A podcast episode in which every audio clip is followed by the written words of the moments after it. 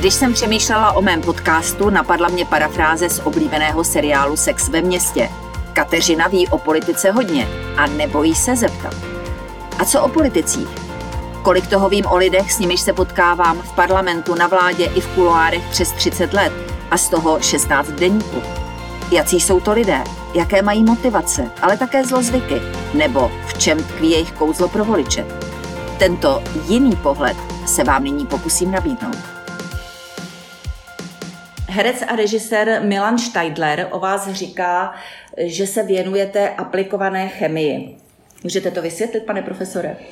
Tak eh, já bych to rozdělil asi na dvě věci. Jedna věc je ta aplikovaná chemie, že rád vařím. Eh, takže to je eh, takovou koníček nebo zábavu, že rád, rád vařím doma a pro přátele někdy českou kuchyni nebo cizí kuchyni. Teď nedávno jsem byl v Itálii a zaujal mě tam jeden recept na těstoviny s cibulí, párkem a červeným vínem, takže si je budu chtít zkusit udělat, udělat doma.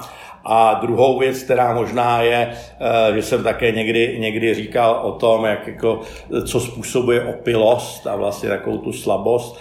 A to je otázka toho, že alkohol, podobně jako cukr, na sebe natahuje vodu. demorou To znamená, ta buňka se zvětší a když se nás zvětší buňky v hlavě, eh, tak ta hlava začne bolet. A pak také, že dochází k těžké jontové disbalanci, to znamená rozdíl vlastně mezi jonty uvnitř a vně buňky, eh, což vede k těm obtížím, ve kterým by vlastně se nikdo neměl dostat, pokud si dá třeba skleničku dobrého vína nebo českého, českého eh, nebo moravského piva a také třeba nějakou malou skleničku nějaké pálenky, slivovice nebo meruňkové.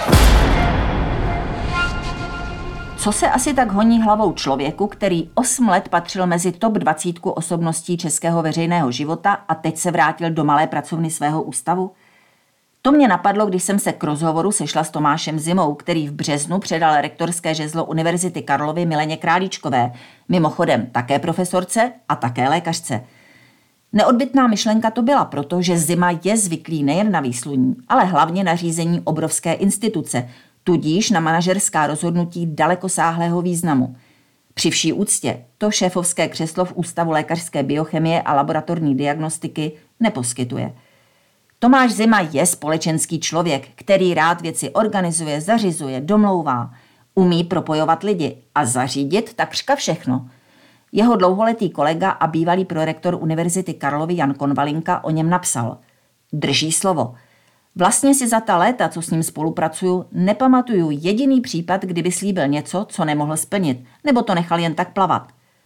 Skoro bych řekla, že svou neutuchající energií a vůlí po životě Zima překonal i mimořádně vážný průběh covidu, kdy to měl na kahánku. Profesor v oboru lékařské chemie a biochemie nám nevždy působil jako muž, který má mimořádný organizační talent. Jako rektor si třeba vymyslel projekt Česko a jak dál – Objížděl s odborníky na různé oblasti republiku a debatoval s občany na téma bezpečnosti, vzdělání, sucha nebo evropské integrace.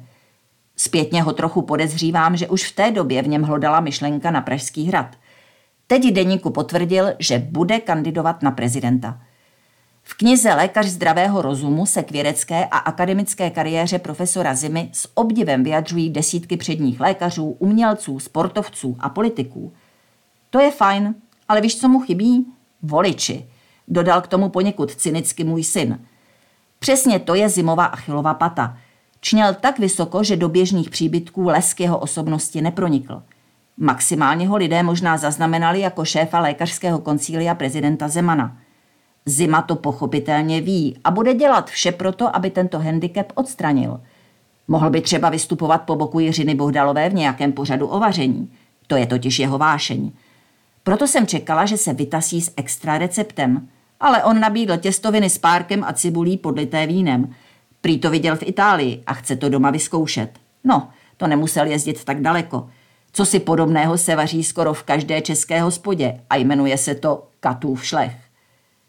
Jak jste slyšeli, Milan Steindler zimovu vaření říká aplikovaná chemie a ve zmíněné knize připojil i pěknou historku o tom, jak vznikla idea univerzitního piva – Matfizáky napadlo psát slovo pivo jako složeninu čísla pí a přípony vo, tedy pivo.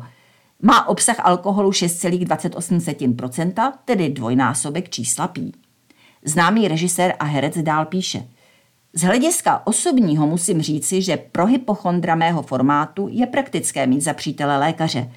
Především může ohlídat váš zdravotní stav. Ale hlavně, je-li biochemik a jdete s ním na skleničku, je schopen vám doporučit přesnou dávku skvělého vína vhodnou pro vaše tělo a v případě nutnosti samozřejmě poskytnout první pomoc. Podobné charakteristiky se Tomáši Zimovi, který je hrdým otcem dvou dospělých dětí a dvouletého Tomáše Mořice, mohou hodit. V přímé prezidentské volbě je totiž hlas lidu z vesnic a městeček klíčový.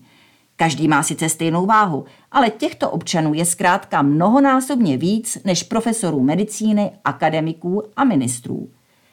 A co si Tomáš Zima myslí o zdraví Vladimíra Putina?